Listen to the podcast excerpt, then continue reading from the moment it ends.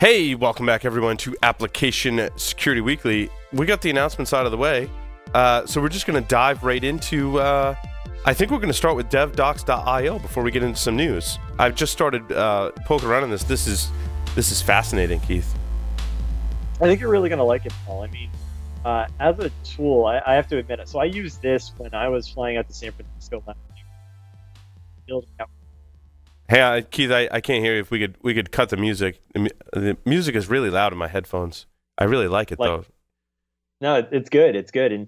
And so what I was saying was devdocs.io is a really interesting tool it's open source. It's free to use. The reason that I like it, though, is it allows you to choose which frameworks, libraries, documentation that you want to go ahead and cache to your browser, and then you can use it offline. And the reason that I really liked it is when I was flying out to San Francisco last year to go on site for Bug Crab at headquarters, I had a 6.5-hour flight, and I had a presentation that I was working on building. So I needed some Bootstrap and some CSS information so that I could make sure that it came together in the way that I wanted, because I was writing that presentation in Impress.js. And to that end, it was kind of nice being able to say, okay, I don't have to rely on maybe a little bit shoddy Wi-Fi on the plane or even buy Wi-Fi on the plane. I just have this documentation at my fingertips. For those that aren't familiar with things like Git, for example, they even have technologies like Git in terms of how to go ahead and use that for debugging or administration or any number of other things that you might do in terms of patching. And then they even have languages, so Go, Python, frameworks such as AngularJS and React, as well as, of course, things like server-side information. So Nginx is a good example of one of the ones that I have, Apache HTTP server. And it's been pretty expansive and it continues to grow. It is an open source project. So I actually have the link to the GitHub project as well. So you can run this locally as your own kind of server on your system if you wanted to. And check it out. It's probably one of the best tools that I've discovered in recent times. Awesome. Yeah, it's a great resource. Yeah, Nginx is particularly interesting because it's more like a programming language than I think Apache is. And I've done some migrations, and it requires some... I use programming language very loosely, though. Well, I mean, it is something that the way that the file structure works, for example, and the way that you're supposed to put information in is very particular.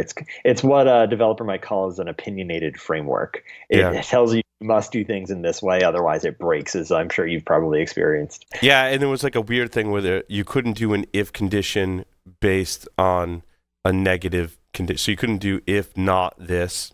And there was all these examples on how to get around that. I'm like, this is just bending the laws of physics and should never be done.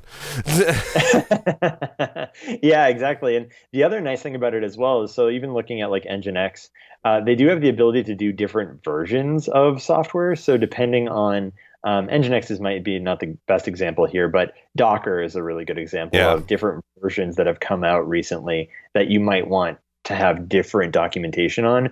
Or if you're like me and you tend to kind of, you're a mad scientist, you have your own laboratory of things that you're doing, you probably have different versions of documentation that are lying around based on the things that you're doing. And that's exactly what I've done here for my own setup. Yeah, like the Compose XML markup is the different versions are completely different in some instances. It's really annoying. Yeah. Yeah, absolutely. Absolutely. So I don't know if you want to move on to the news. I know that we have quite a lot to cover. So the one that I really wanted to cover first was how, and this is actually it's a fictitious article that is written in the realm of truth. And this is based on my experience of working with Node and NPM packages, which is basically how someone, specifically a malicious actor, would go about introducing bad code or malicious code into the Node package management libraries, or for example. And then from there, if they got that ingested into other libraries, so for example, now the one that they use here is, I want to be able to colorize my console log output so that I can more easily read it. If I were to make that the package that I was introducing and then bundle it into other Node packages that everybody is using, I can suddenly take my one malicious package in the Node package management library and suddenly introduce it into things that people are actually using. And by doing that, I can obfuscate my code in a way that is potentially malicious and therefore could allow me to receive people's credit cards. So again, the whole article itself is an act of fiction.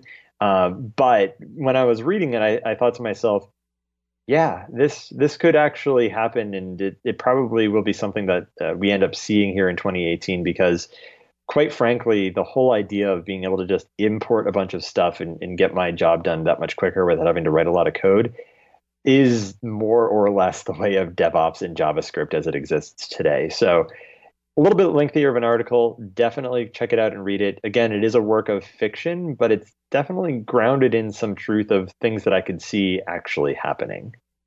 Awesome. Yeah, it's scary at the same time. The next one is not unfortunately grounded in reality, which is Epic Games reporting pretty huge spikes in processing compute time as a result of the Meltdown Inspector patches to their cloud environment. In fact, in the two articles that I've cited here, they both have the same chart, and it shows the actual CPU utilization going from something like around 20-ish% to up over like the 50+% mark. So to the extent that if you're using cloud services today, post the release of those patches for Meltdown Inspector, go check your CPU utilization and moreover, go check to see how much you're spending. Because if you're doing some heavy computation, as they are for hosting game servers, you're probably going to be doubling your cost just from this case, the actual patches that were rolled out to prevent the speculative execution vulnerabilities. So they haven't figured out a way around that issue where patching it doesn't adversely affect performance. Nope. So that's what it looks like in this case is... It's pretty epic. Get it? Right. Yeah.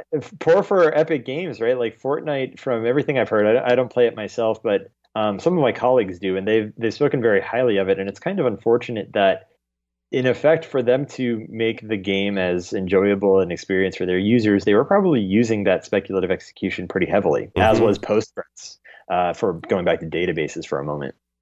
And as a result of the patches coming out, if that speculative execution is locked down, in this case, even like, maybe by a factor of 2, suddenly the actual CPU utilization doubles. And it's just a worst case scenario for a lot of cloud-based companies. And so this CPU bug also affects CPUs on the video cards? Is that what NVIDIA drivers are fixing?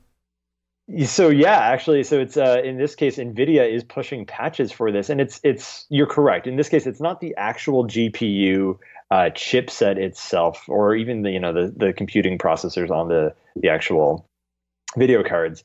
It's the drivers that interact with the CPU of the system. Okay. Gotcha. That is effectively being patched here. So to the effect that Spectre and Meltdown don't actually affect the GPUs themselves. Their interaction with the CPU on the system, or on the motherboard in this case, is what needs to be patched, and that's the drivers between the GPU and the system itself, which is crazy, right? It is crazy. And is there? Do you think there's a performance hit in your GPU now based on this driver update, or no? Because it's not the code that's running on the GPU; it's the code that interacts with the processor. You wonder if there's a performance hit now. Should we all go buy bigger video cards? Well, if I said yes, I'm sure that everyone would be very happy about that, because they can have an excuse. Keith Hoodlet says you should buy a new video card because of this. So, yeah. Honey, I need to build a new gaming rig because Keith said right. So. Yeah. Right. Well, so as much as I'd like to say yes, right now they're saying that there shouldn't be any performance hits to your GPU as a result of these patches. The one things that I always go back to is like the whole Radeon versus NVIDIA, right? Some people say, NVIDIA is great because of the drivers that allow you to get the best performance. They control the performance really well. Whereas ATI or the Radeons is like, yeah, you don't have very good drivers, but the chipset is really strong. And so to the extent that I imagine the interaction with the CPU on the system will have some performance hits, it's yet to be merited or drawn out per se, but we shall see. Yeah, it's interesting. We've we got 5 years out of our system that does live streaming. I think is what the technology, the CPU and motherboard and everything. We estimates around 5 years old.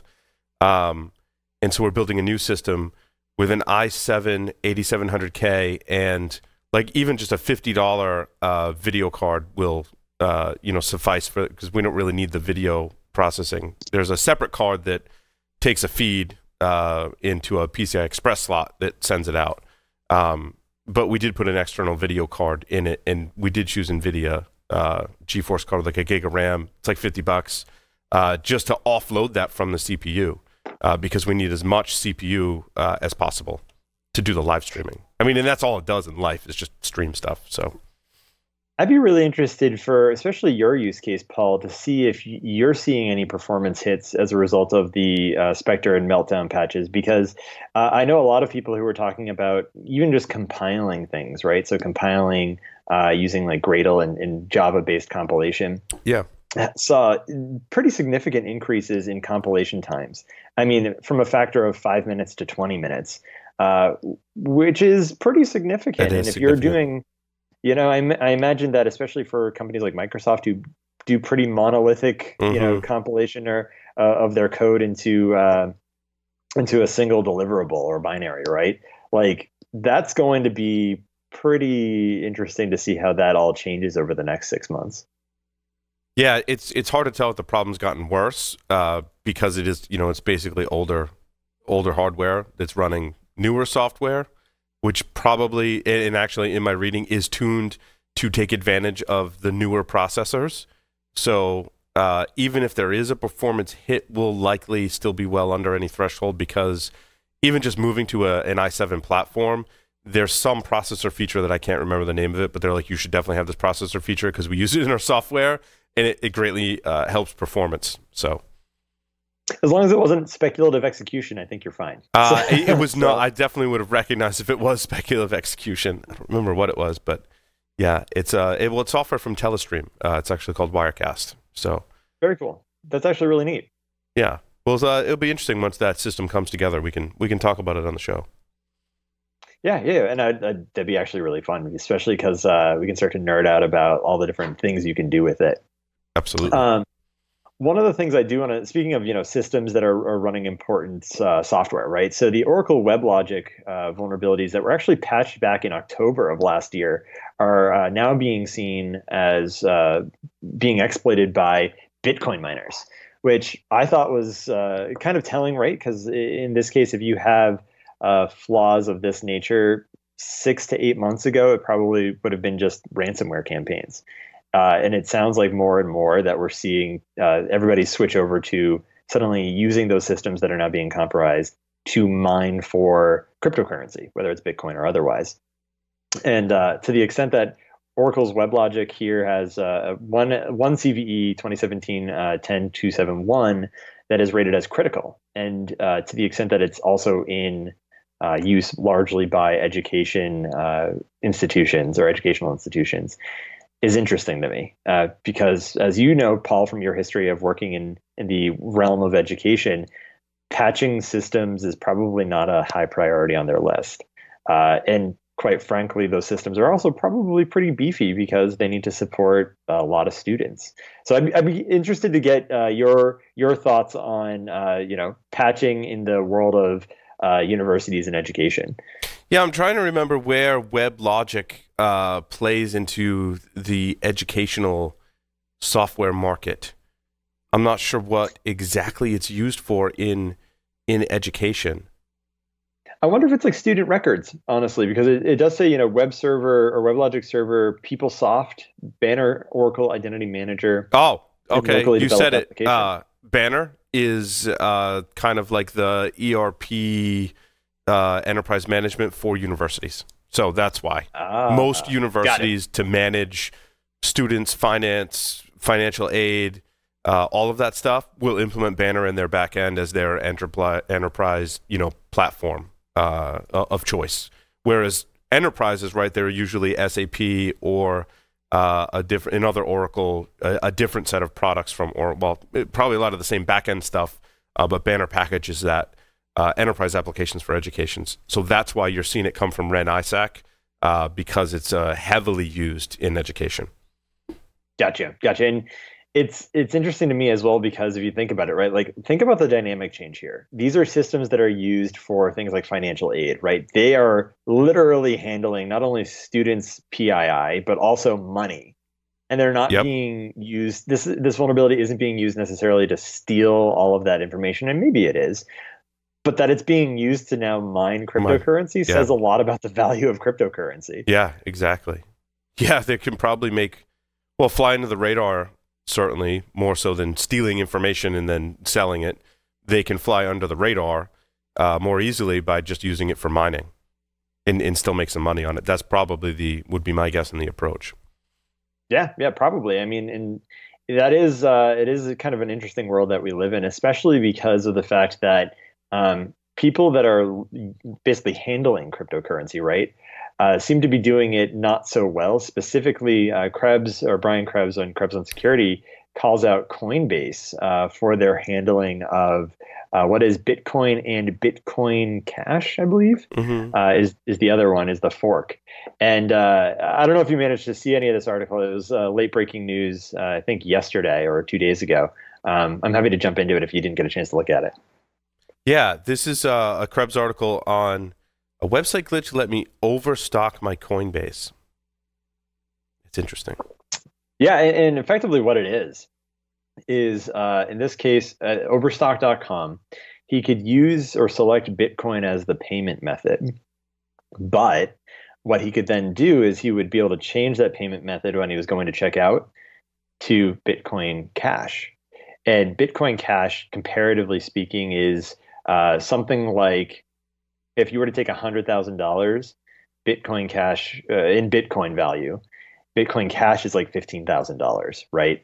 So for a $78 purchase, he was able to basically purchase it for what was equivalent $12 in Bitcoin Cash. And so to that end, his hypothetical situation here is if you spend, say, maybe $100,000 on a 3-carat platinum diamond ring, but pay for it in Bitcoin Cash for $15,000 and then return it to Overstock, they would return you Bitcoin, not Bitcoin Cash. Gotcha. So you would now make $85,000 in profit off of this, which is, again, you know, it's like here you literally have the magic of 1 + 1 = 4. Sweet. So, yeah. Hopefully they fix that issue. Yeah. Yeah, right. Well, I mean, when Brian Krebs comes calling you, I mean, he is the world's intrusion prevention system. So maybe, who knows? But it was kind of interesting to hear that come out, because it's like, yeah, this is just a simple, people might have, you know, like thinking about the way that this was developed on the back end, right? Maybe they didn't actually differentiate what was Bitcoin versus Bitcoin Cash and the mechanisms or the features that were handling payment.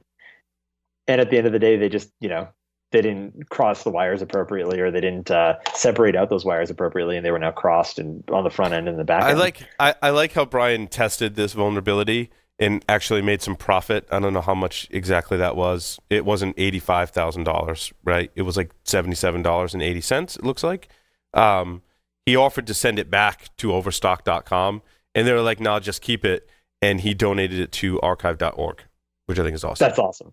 Good job, Brian. It's almost like he got it as a bug bounty, right? Yeah, pretty much, right? So that's awesome of him to put it out to archive.org. They're great people. So. Absolutely.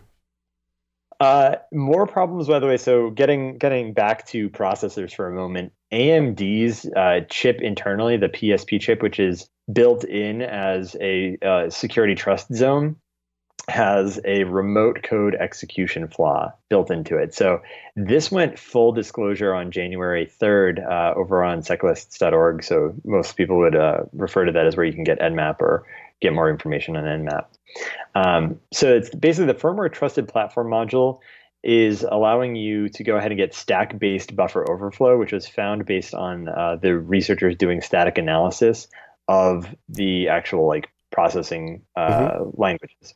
We actually covered this on Hack Naked News this week. Doug White did an expert commentary on it to kind of, because everyone was talking about Meltdown Inspector, and we talked about that with Jake Williams, aka Malware Jake, on Paul's Security Weekly. Doug was like, I want to cover this AMD thing because it's kind of like flying under the radar, so I'm glad you added it here as a reminder. If you want more about that, Keith, you're more than welcome to expound upon it, but Doug actually did a whole segment on it. I'll defer to Doug in this case. I mean, I was looking at the actual vulnerability that they have and the proof of concept that they have up on SecLists. And yeah, the remote code execution against a processor that's a security trust zone inside of an AMD system, bad, real bad. Well, and so, the crux of the issue was there was no ASLR, there was no NX bit. NX bit? It's the NX bit, right? Non-executing. So. Yeah, NX bit or canary. Like, none of the...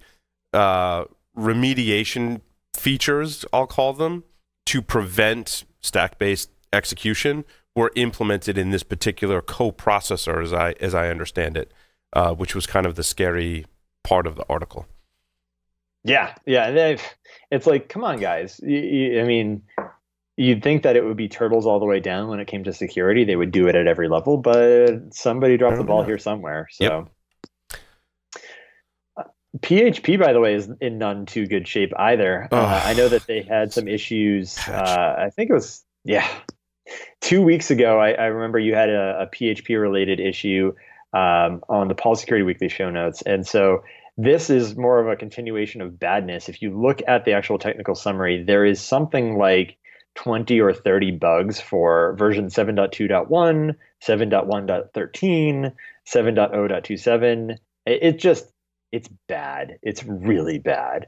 And to the extent that, remote code execution, or excuse me, arbitrary code execution, important distinction there. Arbitrary code execution is not remote necessarily. Mm-hmm. But to the extent that some of these bugs, looking at them, so for example, you have one that's remove file name from output to avoid cross-site scripting, right? Like, that's something that you could potentially have real problems with if you have a non-admin user now being able to get cross-site scripting stored against other users based on like a file name that was stored in email attachment. Needless to say, these are all sorts of badness. Segmentation faults. So again, it's like, okay, now you have denial of service, that if you can get a seg fault on the web server, there you go, you're done. And if it's trivial, it's real bad. So, it also looks like it affects PHP 5 as well. Yeah, PHP 5.6.33. There's only a couple of them, so it's less so, but I wonder if that's because, in this case, maybe people didn't go deep into PHP 5, given how old it is at this point. Correct. So I imagine, kind of as WordPress is the Paul Security Weekly, I imagine that PHP will be a continued problem until eventually it goes the way of Flash, which is it never dies. Pretty much. I mean, to run WordPress, you still, of course, need PHP. I don't see that. It'd be interesting to rewrite WordPress in a new framework. JavaScript. Basically, it would be JavaScript if it was going to be done that way. But. Right? Yeah, it would be some kind of like Angular node thing. I just, it's going to be so much time until something comes even close to the ecosystem that WordPress has created for its user base. So we're going to be, in my estimation, stuck with PHP for a long time, unfortunately. Probably true. And I know that we're going to be wrapping up here in a few minutes, so we're going to skip over the Western Digital MyCloud series of vulnerabilities. All I will say is there is an unrestricted file upload that is remotely exploitable.